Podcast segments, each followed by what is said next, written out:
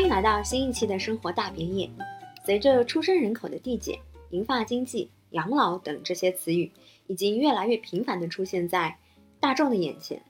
这一次大别野请来的嘉宾是八五后创业者冬梅，来聊一聊她是如何从自己喜爱的事业走上养老赛道的，并且快速地发展到全国两百多家的规模。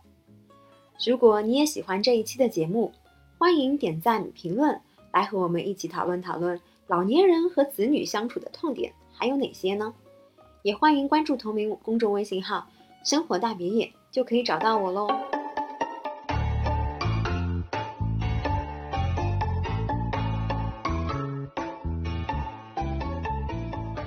大家好，我叫李冬梅哈，是新之星的创始人，一直在做老年的整个产业。现在全国有二百三十多家学校，呃，在全国二十六个省份也都有，主要是服务于四十五岁到六十五岁的这种低龄活力的中老年女性为群体的这样的一个机构啊，围绕着他们的学习娱乐展开的一些衣食住行游乐购的这样的一些服务。我呢，个人是三个孩子的妈妈，然后做了十年教培，嗯，三年前转型做到中老年行业的。嗯，看了您的这个之前的一个介绍，您是从毕业以后就直接选择了创业是吗？是的，我这个人的性格嘛，就是从小比较喜欢啊闯荡，可能跟自己父母是经商的也有关系。呃，您本来的专业是什么呢？我是学学前教育专业的。哦，难怪是特别喜欢这个跟孩子打交道。嗯，因为是学这个专业的吧，所以就不想去实习，所以就想着自己开个幼儿园。所以就走向了 呃创业这条路。嗯，最开始的时候就是呃就是幼儿园，后面又做了早教。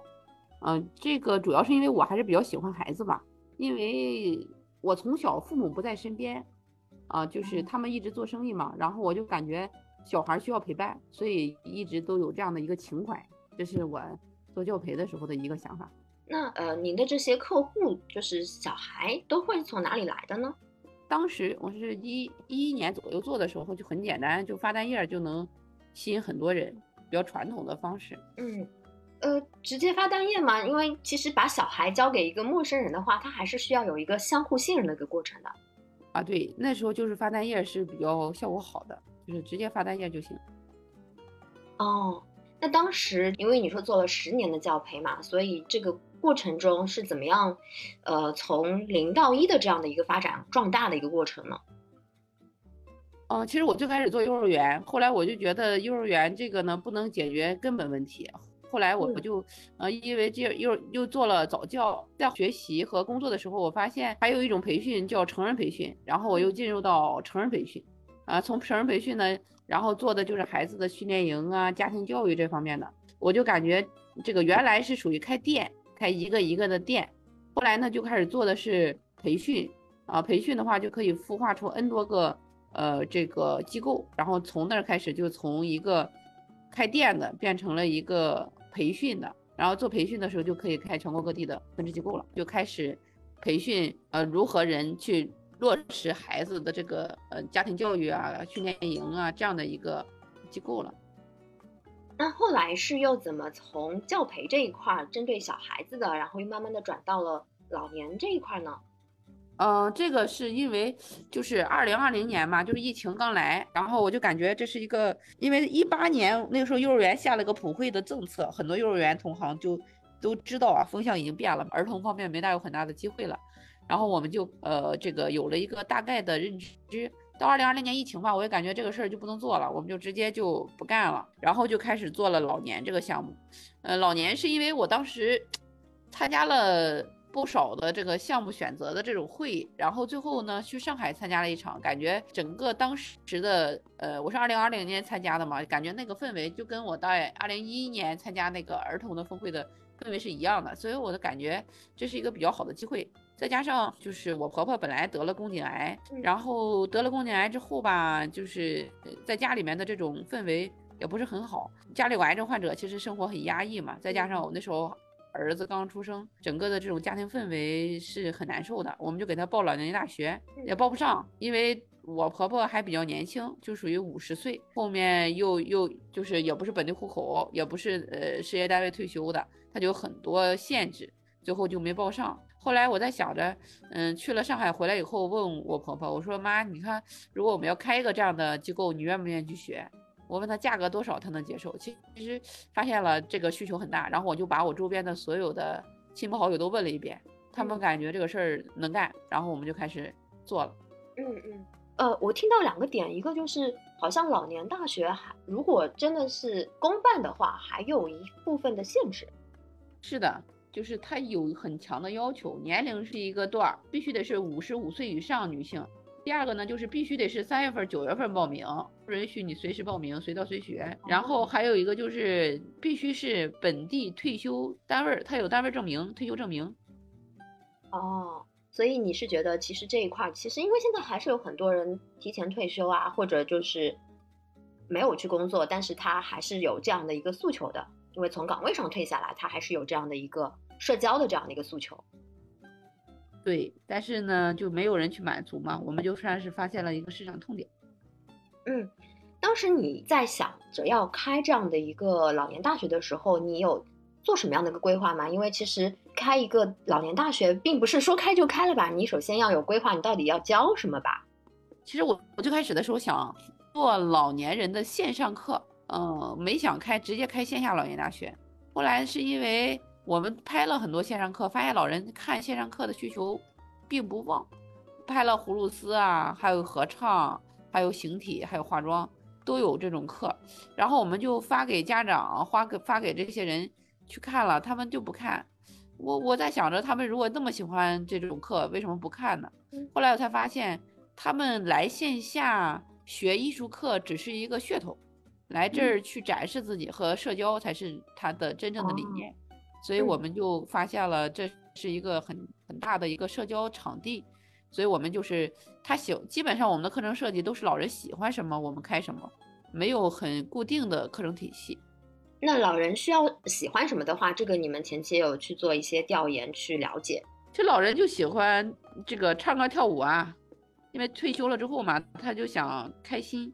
想放放松自己，所以唱歌跳舞是最能够去释放自己的这么一个状态。嗯，那如果是说唱歌跳舞的话，就是来参加你这边那个老年大学的这样的一个客户群，跟在一些家门口跳广场舞啊，或者是唱唱歌啊这样子的一群老人，他们的区别又在哪里呢？首先年龄段不一样吧，跳广场舞的都得是六七十、七八十了嘛，因为。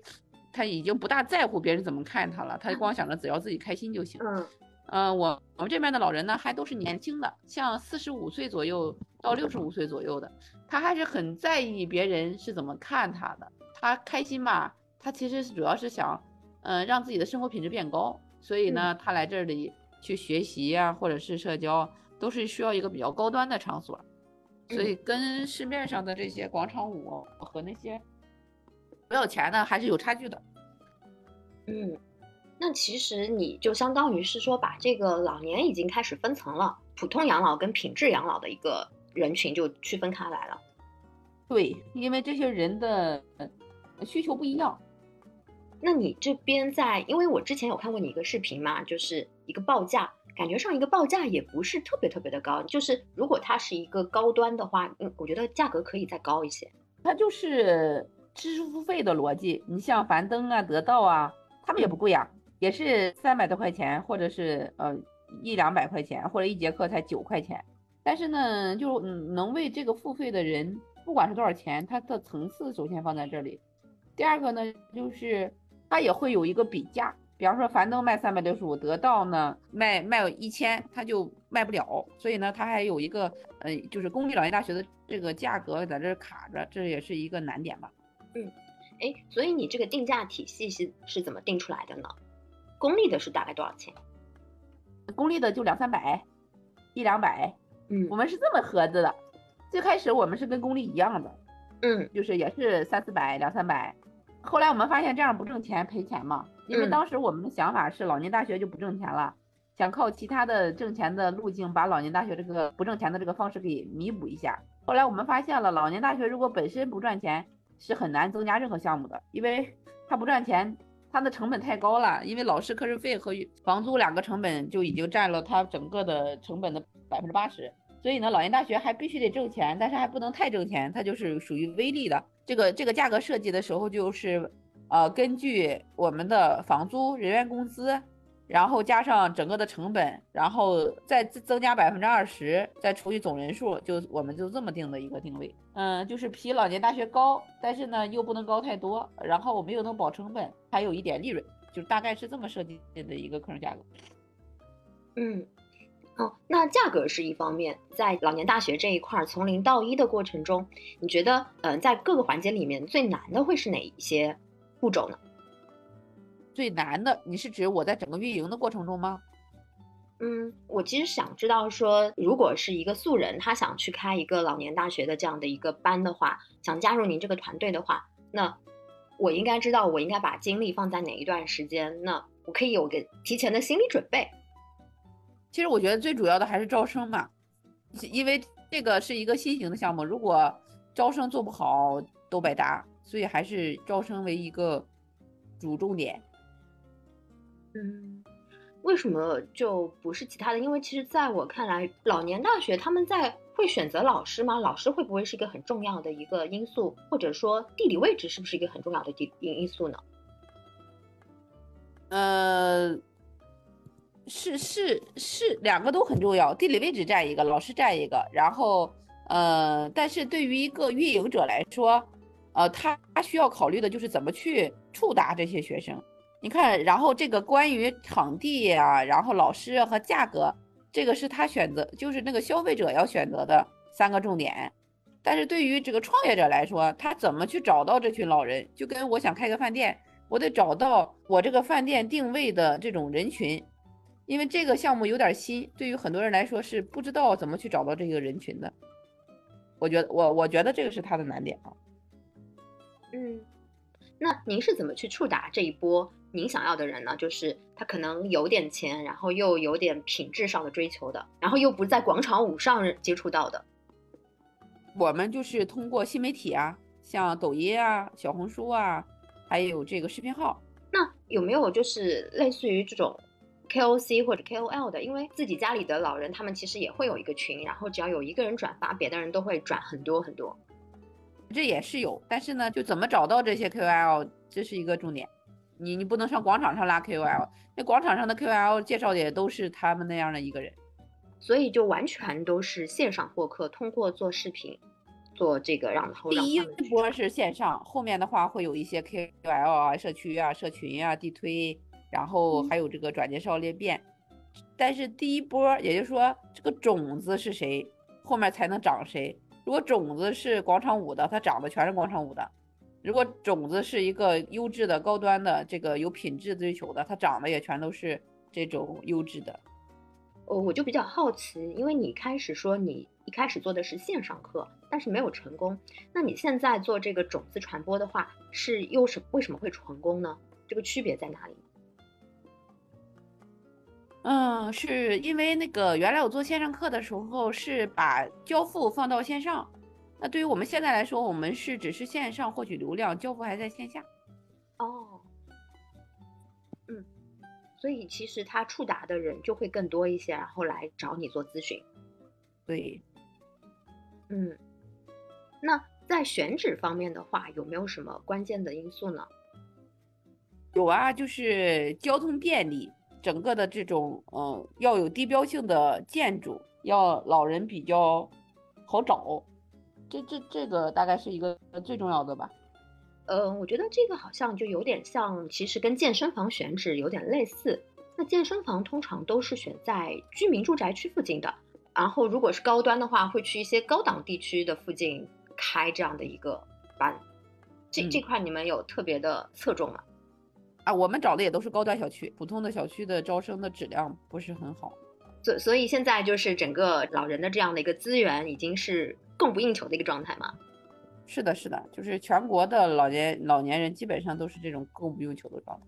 如果是这样的一个需求特别旺盛的，那我不知道说你们怎么去保证你们的课程质量呢？或者说一个班大概会有多少个老人这样一起去上课，会不会是有会有一些纠纷啊、争吵啊这样情况发生呢？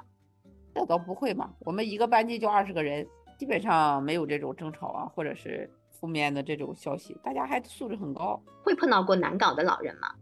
你看，我们最开始刚招生的时候，我们的价格就是五六百块钱，然后呢，老人呢就会交，然后有个叔叔呢，就是原来是在青旗一个退休的，应该是处长级别的这种的，然后他当时交钱的时候，他就说我们是一定是卖保健品的，要不然不可能以这么低的价格在收老年大学，然后他就观察了我们大概三个月，等到第三个月的时候，他就报了很多课，然后我们就问他，哎，叔叔你怎么突然报了这么多课？他说了，最开始呢，我就感觉你们一定是买保健品的，所以我就想花花个少钱，然后看看你们是不是，如果不是的话，我再交钱。所以这这种就属于他们那种心理戒备特别高，对他们来说，信任人很难。但如果一旦信任了，他后面的整个的这种周期就会很长。嗯，理解。所以其实一旦把你这个体系框架搭建好了之后。之后的一个运营这一块的一难点就是怎么去跟老人沟通，怎么去跟老人去建立这样的一个信任。能问问看你们这边有什么就是特别的一些方法吗？首我觉得还主要是心态的问题，因为跟老人沟通吧，呃，就是因为我们原来做呃少儿吧，其实跟老人沟通跟跟孩子沟通差不多，就是你不要把他当成一个正常人来对待，你把他当成一个老人，因为老人吧，他的这种心态就有点像老小孩的这种状态。有很多东西，他就是想争一下，他就想占便宜，他就想去理论，他就想证明自己的存在感。所以就是你只要了解这些用户，你在给他沟通的时候，你站在他的角度去思考问题，其实所有问题都能解决，没有什么技术上的东西啊，比方说话术啊，或者是统一的模板，更多的是你做这个行业，你要了解你的用户，你只要了解你的用户，后面很多问题都能解决。有有具体的例子吗？因为我不太理解，就是怎么去让他证明他的存在感。你看，我们有一个阿姨，她到点儿要续费了，我们给她说，我们现在的这个课程呢，这个这个这个要升班了，要升班呢就要涨价。然后我们就给她说，你两种方式，第一种方式呢，你要么就还上基础班，要不然你就跟着升班，但是学费呢要上涨。然后他就说，我还想上高级班，但是呢，我又不想多交学费。这个这个阿姨就一直在前面跟我们理论理论理论，每天早上准时来找我们聊这个事儿。后来我们就说，这个怎么就是他，因为他是一个正处级退休嘛，就感感觉他其实条件很好，不在乎这几百块钱。嗯，后来呢，这个这个这个这个阿姨就说了，最近呢，就是他儿子闺女都不在身边，他没啥事儿聊天。他就是就着这个事儿讨论，最后呢，他还是交了这个钱，也上了这个班儿。但是呢，他就说，就是你们有点问题，我就想找茬，我就想通过找茬的方式跟你们沟通。这就是他们比较怪的心理哈，就是有的时候正常人理解不了。因为对于咱们来说，时间是最宝贵的，那？就是你没有为了一个小事儿，而且你能接受的事儿，你要为他，你每天早上起来来这块去跟跟这些人去交流。然后，而且呢，还要好几个人围着他。为什么？因为就是你，他就是那种我就得处理，你不给我处理，我就我就要闹，就这种状态。然后我们就天天陪着他，然后我们就给他说了，我说没事儿，阿姨，你就算是不找事儿，我们也可以天天陪你聊天。嗯，所以有的时候这种他们就是通过这种比较极端的行为获取呃我们的关注，然后呢，从而产生这种沟通嘛，这就跟小孩似的。因为我们原来带孩子的时候也是会出现这种情况，有些孩子就是说不想上学，他就跟他妈说他生病了，结果他真能生病，但实际上呢，你只要不上学，他马上不发烧，只要一上学就发烧，就是就这就是症状获益，通过获取症状获得心理上的满足，这这这个老人和小孩都是一样。嗯，你这么一说，我的确是觉得可能这个老人跟小孩这一点上是非常的相通的，他们也是其实是希望被重视的。那我本来以为啊，他们可能是希望别人把他们当成一个正常人来看，就是不要说我老。但他那个心态是这样的，就是他的心态，你你不能认为他是老的，但是他的做法，因为他内心还是空虚的嘛，所以你在给他正常沟通的时候，就还是说是正常人心态。但是真正去处理问题的时候，你还是要他是个弱势群体，你还是要照顾他这些方面的考情绪的。嗯。听你这么说的话，感觉其实，在老年人的体验上是，就是还是比较好的。那你们的续班率啊，续课率是不是还挺高的？啊，对，基本上是百分之九十吧。只要他不离开这个世界或者不搬家，他都会持续在这。那他们会就介绍别的人在一起来吗？就就你们的班又越来越人越来越多了。嗯，会呀，但是他不一定介绍他这个班儿，因为他的爱好不一样嘛。比方说他唱的是合唱，有他把他朋友介绍舞蹈，嗯，有一个阿姨介绍五十多个人。哦，这五十多个人哪来的呀？因为那个他自己是学形体的嘛，他变化特别大，就是原来是一百五六十斤，现在变成一百二，然后呢，最主要是那个步态和状态、体型都发生了巨大的变化。他走到哪儿，别人都问他：“你怎么最近这么年轻了？你怎么气色这么好，像年轻了二十岁？”他是不由自主的就传播出去了。比方说他去买旗袍，人就说：“哎姐，你怎么变化这么大？你这你是整容了还是还是干嘛去了？”他说：“我上老年大学了。”然后结果他就把那个卖旗袍的店长就就就感召过来了。然后他自己周边的那些邻居或者是他那些朋友一见到他都发生了天翻地覆的变化，所以他不用给别人说。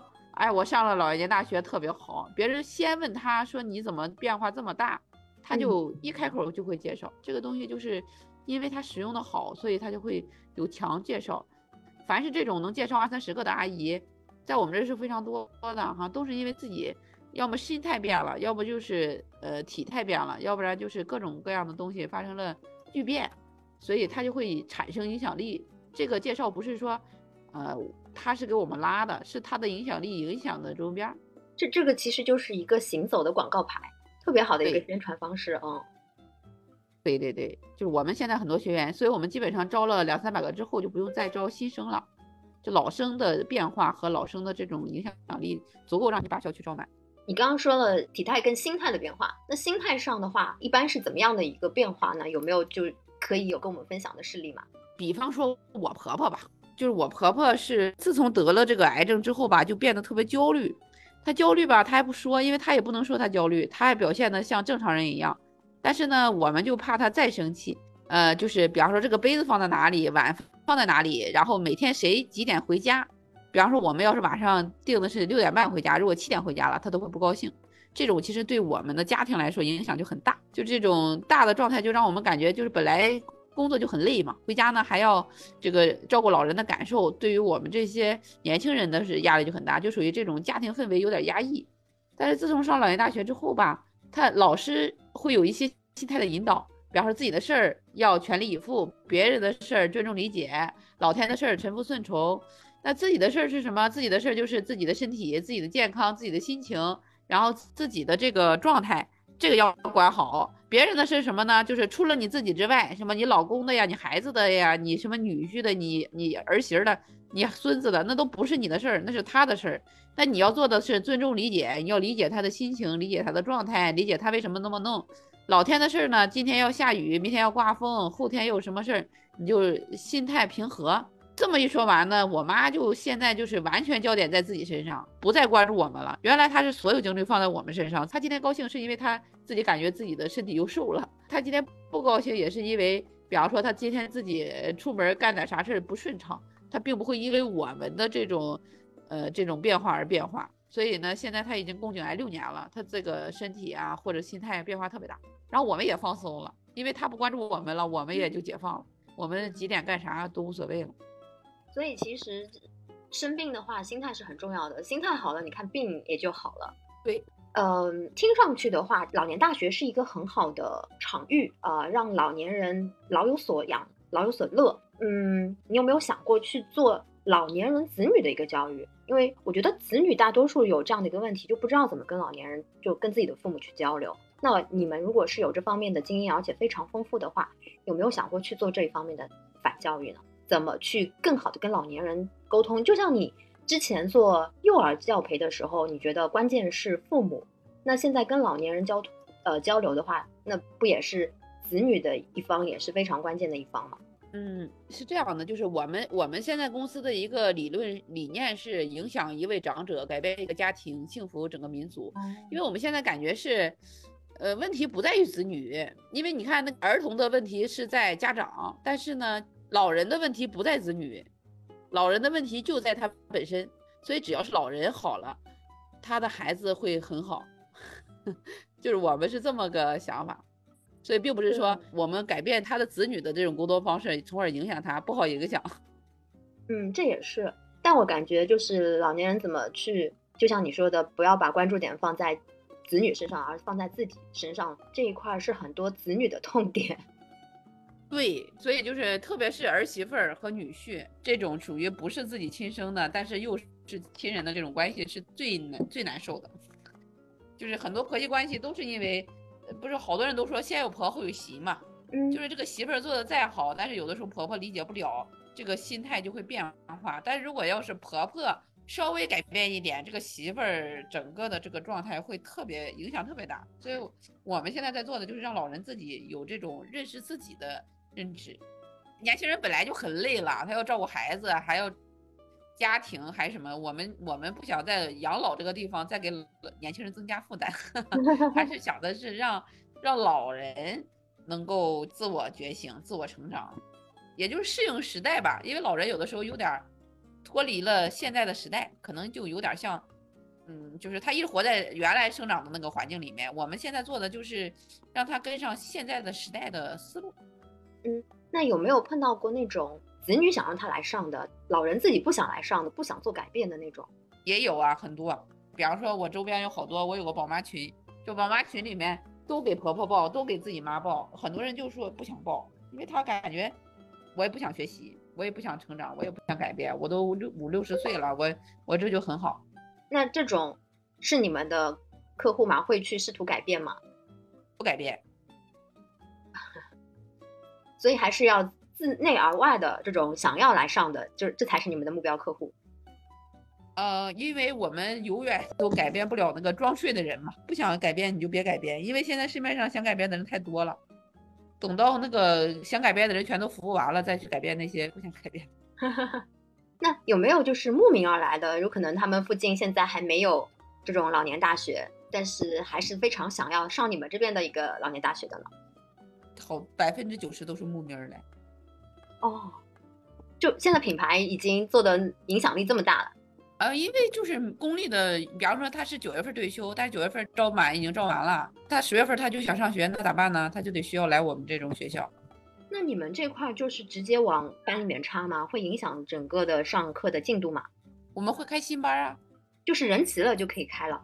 对。嗯，那这个是比较自由的这样的状态。那但其实如果是这样子的话，不就是对你们的老师资源要求会比较高？你一定是要有充足的教师资源才能满足开班的需求。对的。那这块教师的话，你们会怎么去保证这样的一个资源体供给呢？我们基本上会前期找那么一二十个这种意向老师，打个开班就会提前联系他。所以他们其实。也是在你们的资源库里面，只要你们有课，他们就可以来上。是的，是的。那对于老师的这一块的管理，你们有什么具体的？就是因为不同的老师他可能不同的风格嘛，所以你们有没有这种标准化的这种课程或者标准化的要求？没有，主要就是只要是老化就可以，其他的内容要求不高。因为上次我也看到你们目前好像是百分之七八十的主营业务。就是老老年大学，但你们也发展了一些生态的一些业务。那我想知道说，因为其实现在生态的发展是一个非常重要的一个发展必须的这样的一个过程，你是怎么想到去做这样的一个生态发展的呢？这个很简单，就是以用户为出发点，你只要心在用户身上，你就发现他们的痛点。我们做的其实整个产业或者生态最简单的方式就是他们需要啥，我们给他啥。他们需要旅游，我们就提供旅游；他们需要养生，我们就提供养生；他们需要衣食住行，我们就提供衣食住行。只要他们需要，我们都可以服务。所以，我们是围绕这一群人做的整个的管理，不是因为某一个产业。那其实需求有很多，怎么去判断说这一方面的需求，你们愿意投入时间跟资源去去开发这一块的业务呢？就是比方说，这个阿姨都说都想旅游，那我们就先发旅游，看看多少人报名嘛。反正这个。只要付费的才是真实的，不付费的都是虚的嘛。所以我们就是先先去测，简单测，就是大概会评判出一些需求来，然后做一下呃比较，然后最后呢选出来一两个，然后我们就开始测嘛。先测小需求，如果发现了满足了，就往上再升。比方说旅游啊，或者是衣食住行，感觉旅旅游会有一些比较大的风险吧，时间比较长，又都在外面。还还好吧，这都是比较成熟的整个的体系了。对我们来说不难。那在旅游这块，你们目前的业务大概是有多少？因为我感觉老年文旅现在其实发展速度也挺快的。就是我们最开始的时候是以老年教育和老年旅游为两个主要的盈利点的，然后呢，现在我们对旅游呢算是服务客户的，没有把它作为主盈利点。所以主要的精力还是在老年大学这一块儿，包括说他开店啊，就是加盟的这样的一个形式。呃，因为我们现在发现老年旅游呢是他们的一个需求，但是呢，他们的这种消费力在旅游上不会很多。然后呢，我们就属于服务他们，就是说我们都有精品的呀、无购物的呀，然后这个适老化的旅游，但是呢体量不大，因为这个对于老人来说呢，呃，他不能不能做到。每一个人每一个地区都能够呃统一标准复制化，对我们来说，整个的服务的成本有点高，所以我们现在就在做它的那个更强的需求，就是养生。因为养生吧，它就跟课是一样的，它可以天天来，也可以啊常年的去复购。然后我们就发现，最主要是这个疫情之后，这个老人的这个心态变化特别大。原来我们就是旅游，发现老人就喜欢玩儿，确实原来的就是在疫情之前，也在二零二二年之前吧。老人都想的是玩儿，但是自从得了这个新冠和很多他的父母离开这个世界了，再加上得了新冠之后，他身体各种不好吧，他那个焦虑已经他就已经变成了从玩儿变成了健康，这是一个很微妙的一个事儿，就是从这一年多的变化。这个是从他们的咨询量来得出来的吗？对，其实，在二零二一年、二零二二年做旅游特别旺，就是怎么推都火。但是自从二零二三年推旅游，虽然旅游疫疫情已经放开了，推旅游其实不如原来好，就是不管是发的内容和呼声不如那么高了，因为很多人都感觉自己身体不舒服，就是还不大想出去。原来是因为疫情不方便，现在是因为内心不想，所以呢它有变化，然后反而是他们身体就会出现很多毛病。就是我们到客率有下降的时候，我们就问他阿姨你怎么不来了？他就说阳了之后还没恢复，就是老人恢复慢，经常会有什么心慌啊、气短啊、上不来气儿啊，然后莫名的烦躁啊，这个对老人的这种阳后的这个后遗症是很长的。的确是，我觉得不管是老年人，其实年轻人像我们这一块的也是有很大的一个明显的感受的。就是原来所有的人认为健康这个事儿是一个最不重要的，因为大家都会想着我要。关注我自己的收入，关注自己的名誉，关注自己的那个玩儿，关注自己的体验感，这个是大多数人的一个想法。但自从经历过这种生死离别和这种亲身的痛苦，大家才发现，哦，身体是革命的最重要的本钱。就是，所以呢，大家对这个健康这个词儿有了很深的体验。因为原来不管是年轻人还是五十多岁的人吧，他就感觉我又没有什么病。我也没有什么问题，我就算他没生过病，很多人是没有经历过那么难受的那个状态的，但是他一旦经历过难受的状态之后，他就感觉哎呀身体很重要。所以你看疫情之后，整个的社会上的风气没有九九六，也没有零零七，也没有那种很卷的那种生活状态了。但是原来在。未来做儿童教育的时候，你九九六属于常态，每家公司都得九九六。就是现在基本上所有人都到点就下班，就是人们的心态发生巨变。经过疫情吧，大家都痛过，也都难过，自己的老人或者是亲人都离开这世界了，再加上他现在身体确实也是不舒服。你我们这我们三十多岁的人都很难受，别说六十多岁，像我爸、我爸、我妈，还有我的一些姑，还有我这个同事的这些父母，身体都有问题。你看我爸前一段时间就是莫名的心慌。他把心脏也查了，血压也查了，然后各种能查的大的疾病全查了，结果呢，查出来以后没有问题，他就更慌了，因为因为他是不是感觉自己有一些那种属于发现不了的疾病？他本来如果要是说检查个心脏有问题，或者是那血压有问题，或者是哪个地方有问题吧，他心里还不慌。他检查了一圈，发现了都没问题，然后但是还是血压一下上来，一下下去，晚上睡不着。所以他就感觉自己是不是得了不治之症？哎呀，那段时间极度焦虑。然后我就给他说：“我说咱去看看。”我就给他在我们这面齐鲁医院挂了一个专家号，三百块钱。嗯。然后这个医生就说了：“你去查查肺，因为新冠之后吧，容易得这个有的一些肺结节没有弄好。”然后我爸就查了，肺上全是结节。因为正常人感觉肺这个事儿没大关注过，但是新冠之后确实对于老人影响很大。就是这种，然后我爸一查了是结节，心里就不慌了，然后呢就开始早睡早起，然后那个锻炼身体。就但是你这种结节也没法破，因为它就是属于新冠没有处理就后遗症。嗯，是的。所以老人都这样，他不是光我爸或者我妈这一个人两个人这样，我们的学员很多上着上课就不上了，我就休息几次。问他为什么，就是上不来气儿。当他自己的心慌的时候，他就会焦虑，一焦虑就需要保健，所以我们就给他提供了保健的需求。所以我们就是怎么发现老人需求，就是他们大多数都会问，我们都会问他，你为什么不上课啊？或者是你你怎么你你怎么了？有什么需要支持的不？大多数人都会最近就开始不舒服。嗯，我听出来就是，呃，冬梅其实是一个非常好的一个发现商机的问，呃，这样这样的一个点，有可能也是你本身是有一个非常好的一个经商的理念的，去跟客户聊，然后发现他们的一个需求点。呃，对，因为一定是以用户的角度，因为现在时代变了，因为现在呢是供不应求的，现在不是供不应求的时代了，现在就是远供远远大于求。那你就需要了解你手里的人有什么需求，他有什么需求你就给他提供什么需求呗。嗯，而且这其实并不是应该坐在办公室里能够想破头脑就能想出来的，还是需要去走出去，去跟客户聊，去跟你的目标客户去聊，他们到底想要些什么东西。所以你是从二零二零年到现在就两年、三年多的些时间，已经发展到了全国两百多家这样的一个公司的规模。是的，这个发展速度很快啊。其实我们发展速度，嗯，这三年其实疫情，我们去年是有很大影响的。如果去年我们去年只开了五个月的门，如果我要是去年一整年都在干，可能这个速度会更快。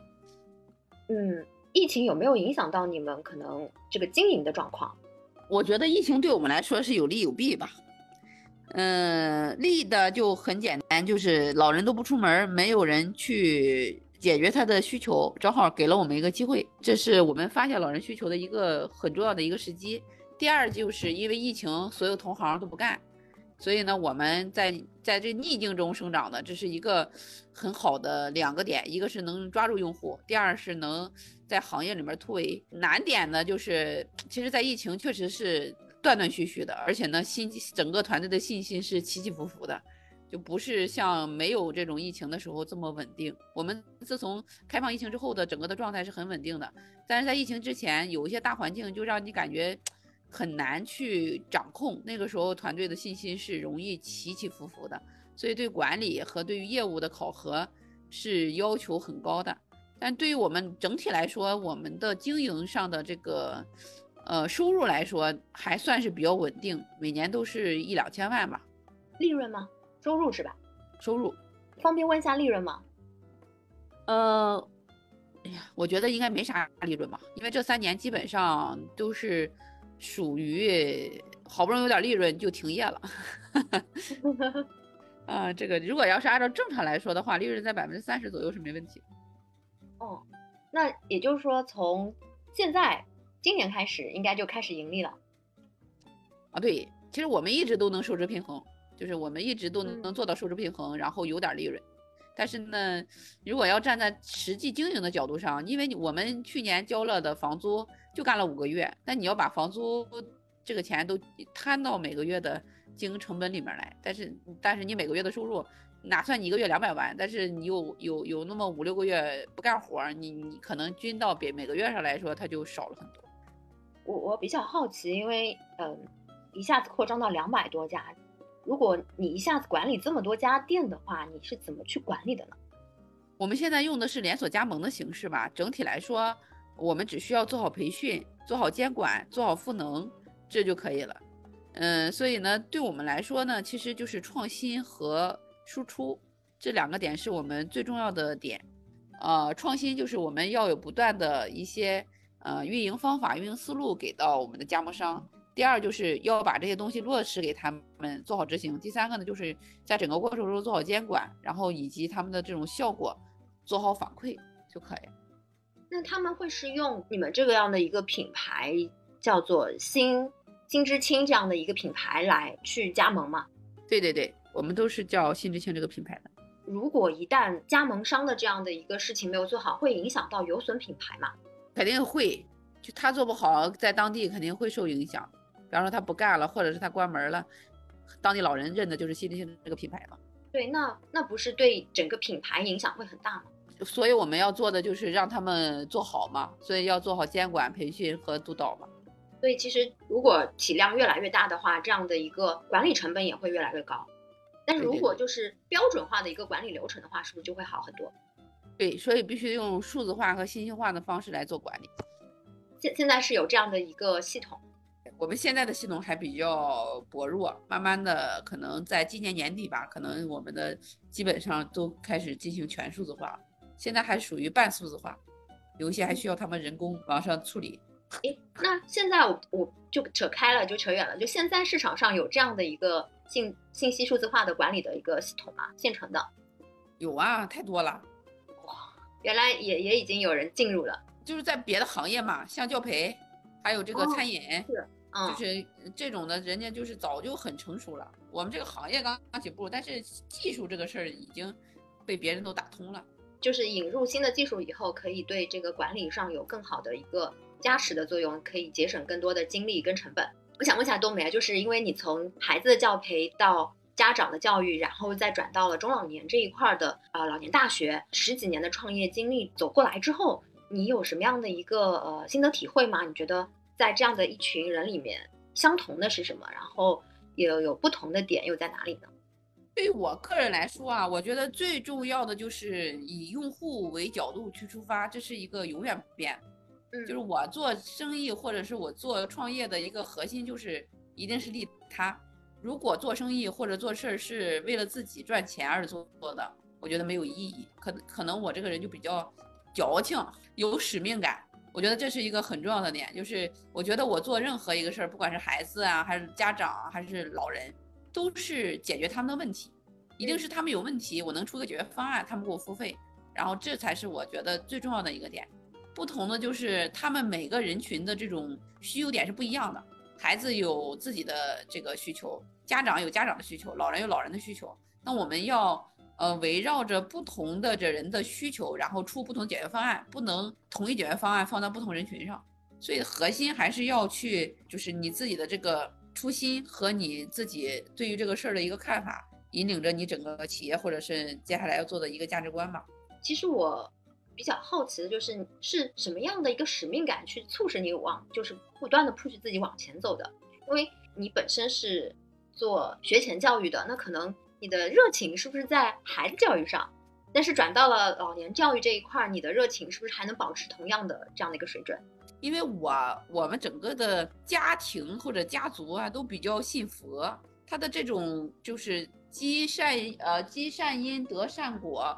然后这个是我们的一个共同的一个逻辑，就是有个底层的逻辑，啊，所以呢，就是这个是我觉得一个很重要的，就是我们是因为很相信因果，做什么事儿呢，不大会去，啊，就是做一些这个胡作非为的事儿，所以呢，我觉得这个可能是因为我的这个家庭教育有关，就是家庭的整个的氛围告诉我都是，嗯，要去相信每一个人，然后要，啊，对每个人都有很很好的一个付出。再加上这个，你你种善因得善果，种恶因得恶果，这么一个理念对我的这种影响是很大的，所以其实才能把这件事情去做好，能够真正的去做到利他。我觉得很多创业成功者，他其实都是利他做的特别好啊。是对，我觉得这个就是还是你自己是怎么想的嘛。还有就是，我觉得中国的传统文化也是影响着我们这种理念嘛，就是要对周边的人要去发自内心的友善。我觉得这个是我的一个核心吧，所以我们做这个事儿也是在弘扬传统文化的一些理念和精髓。因为现在就是整个老龄化的情况也越来越明显了，所以就是做老年大学这一块的话，有没有政府方面的扶持呢？哎呀，政策是有的，各种政策很多，但是在实际上的现金或者是场地或者是师资各个方面是没有的。怎么说？现在目前为止，市场还没有到一个引起。足够关注的一个阶段，因为现在国家还是主要是对那个失灵半，啊失能半失能的老人做一个主要的管理嘛。因为这些人属于社会刚需，他们现在已经是要么就失能，要么半失能，要不就没人照顾。这些人是需要一个很强的被被重视的。现在咱们这群活力老人吧，属于在整个社会上还不大引起什么社会的关注啊，或者是要求，所以这些人还是属于政府对他的这种扶持或者是。呃要求或者是力度没有那么高。活力老人还是可以自己照顾自己的。那未来呢？未来你觉得这样的一个市场空间会是什么样？我觉得这个老年文娱这个事儿呢，会市场的整个的发展级别应该是会比儿童的市场级别最少要大十倍以上，就是十倍或者是百倍级别的。因为老人的这种多元化的服务的理念，就比儿童的这种单一的这种课程服务或者是某一个素质服务要要要要宽泛的多。而且老龄化的市场是越来越大的，每年以两千五百万的速度连续递增十五年，这个市场空间是个确定的。而且呢，现在没有龙头的企业，所以现在就是属于百花齐放、百花争鸣的这么一个状态。然后一定会在大概三到五年之后，会有一些龙头企业产生。然后这个就会有一些大概的行业标准，那个时候国家或者是政府也会对这个方面产生更多的重视和支持。所以这个项目呢，现在从享老到未来的一个养老，就是从享老到养老一定会成为一体的。现在我们为呃四十四十五岁、六十五岁的老人提供享老服务。未来等到他们变老了，我们就为他提供养老服务，所以这个地方应该是养老服务的前端。咱们也是在为整个国家去解决整个的养老的一些问题，所以从享老到养老这么一个融合，是咱们接下来发展的一个重要的目标。所以我觉得这个事儿是一定会跟国家的大政策去接轨吧。听上去还是一片蓝海的一个状态啊，现在还不能叫蓝海，因为它还没有形成海，空间就更大。但是。现在这个算是一个新大陆，等到它真的是从这个大陆汇成海的时候，那时候才能叫蓝海。所以我觉得这个项目应该再有两年就能变成蓝海市场。所以它现在这个市场比蓝海还要早一点，属于这个这个这个刚开始起步。那关于您的这个老年大学，接下来你有什么计划吗？其实我们老年大学是个流量入口，我会以老年大学为入口，然后打造老年人的一个退休生活的空间。呃，以老年人的衣食住行、游乐购、呃活动比赛、旅居游学、健康养生和它整个的呃这个适老化的整个的未来服务作为一个整体产业链，所以我们是一个线上线下融合的一个平台。老年教育是我们的引流和服务的一个端口，所以我们不是只做老年大学，我们是为老年人解解决老年人退休生活方式的一个服务商。所以我们会以老年退休生活服务商的角度上去扶持全国想加入老年行业的这样的一群创业者们，然后一块儿去服务全天下的老人，这是我们的一个整个的规划。嗯嗯，你刚提到说是做成这个商产业链，然后退休生活的这样的一个解决方案的服务商，所以其实还会去生长出很多的其他的一些业务，但但其实都是针对活力老人的，对吗？现在还是活力老人，等到等到我们的活力老人变老的时候，会有一些失能半失能，那就是一个非常非常大的一个蓝图。是的，我们其实想做的是整个养老市场，而不是只只做一个事儿。听上去还是感觉空间很大，然后可以发挥的做的事情也特别的多，就很有这种兴奋感。对对对。所以您在管理公司的时候也是这么去去跟员工说的，让员工有这样的产生这样的一个激动的一个心情。哦，对呀，因为现在这个事儿没人干，就是每天需要，呃，这个把蓝图画描绘的清晰一点，这样的话大家再去冲的时候更有动力。谢谢冬梅今天的分享，我感觉就是在这个过程中可以看到，其实您非常有战略眼光，就是从还没有成海的时候就已经看到了这是一片未来会是一片汪洋大海的一个地方。我我觉得就是。因为原来做了十年的儿童嘛，整个的经历就是在一个行业里面待过一个周期，所以就知道下一个行业的周期会在哪里。这是这是我对自己的一个判断。最后的话，你有什么话想要对这种养老呃市场有兴趣、想要进入养老市场的这样的一些创业者啊，或者是斜杠青年啊，有什么想要说的吗？就是做养老或者是做这个老年行业呢，它是一个长期的事儿。啊，不是因为你想赚这个几十万或者上百万的这个收入加入到这个行业，你是真的是要为老人或者为这个社会去解决一些问题，然后你要为自己最少做一个十年规划，然后再加入到这个行业。如果你啊没有做好这个准备，我建议先别轻入的加入，因为这里面的这个整个的市场还没有到那种这个所有人都有非常清晰的规划，每一个点都非常清晰，现在还处于这种鱼龙混杂的这个。呃，时代。但是如果你下定了决心，看好这个市场呢，需要我们一群对养老行业或对于这种老年人的服务有使命的人去一起去开拓这个市场。所以现在属于这个农耕时代，还没有到工业化、批量化生产的这个阶段，所以那种想赚钱、想在这里面一下子拿到多少利润，然后就撤场的这些人呢，不建议被加入。但是如果你看好这个老年社会和老龄的这个市场机会的话，现在这会儿加入是一个最好的时机，因为这个时机可以能够让你未来做十年、二十年。然后甚至未来你整个的家庭和家族都会因为你的选择而受益，所以要做好规呃想法，误打误撞进来，然后可以呃持续的走下去。那种急功近利的呀，急于求成的呀，然后图谋不轨的呀，就别往里进了，因为进了你也会很失望。呃，这个只适合呃有长期战略眼光的人，然后去做的这么一个事儿。嗯，都要坚持长期主义吧。你刚刚提就是说，可能需要做一个长期规划嘛？那如果作为一个全职进来的话，可能长期规划会影响到他本身的一个生活品质或状态。那是不是作为斜杠是可以进入的呢？嗯，是的，但是也不是嘛，因为现在就是斜杠可以进入，但是对于正常人也可以进入。我也不是说这个项目不能不赚钱，或者是呃整个的这个利润是在后面。主要是你这个心态很重要，他这个项目也是能够，呃，就能把这个事儿做好的。嗯，只是你不要有着一上来就就是为了赚钱而进的啊，觉得这个老年市场是个红利市场，我要在这里面赚赚赚多少钱，大概是这么个想法。明白，嗯，好的，呃，谢谢冬梅今天的分享，我觉得有很多的方面，还有这个战略的一个思想，可以值得我们这边来借鉴。那也。之前看过一些报告，目前存在着很大的养老需求和养老资源的矛盾，例如医疗资源、养老床位、养老职工人数不足等。听了这一期的节目，我的感受是，冬梅从一开始做早教到后来做养老，面对这两类群体时，都是非常需要耐心和爱心的。就像冬梅在采访最后给出的建议一样，一定要想好，要有一个长期主义的心态。在创业的道路上，有的人能走出来，心态和坚持一定是创业者和普通人最大的区别。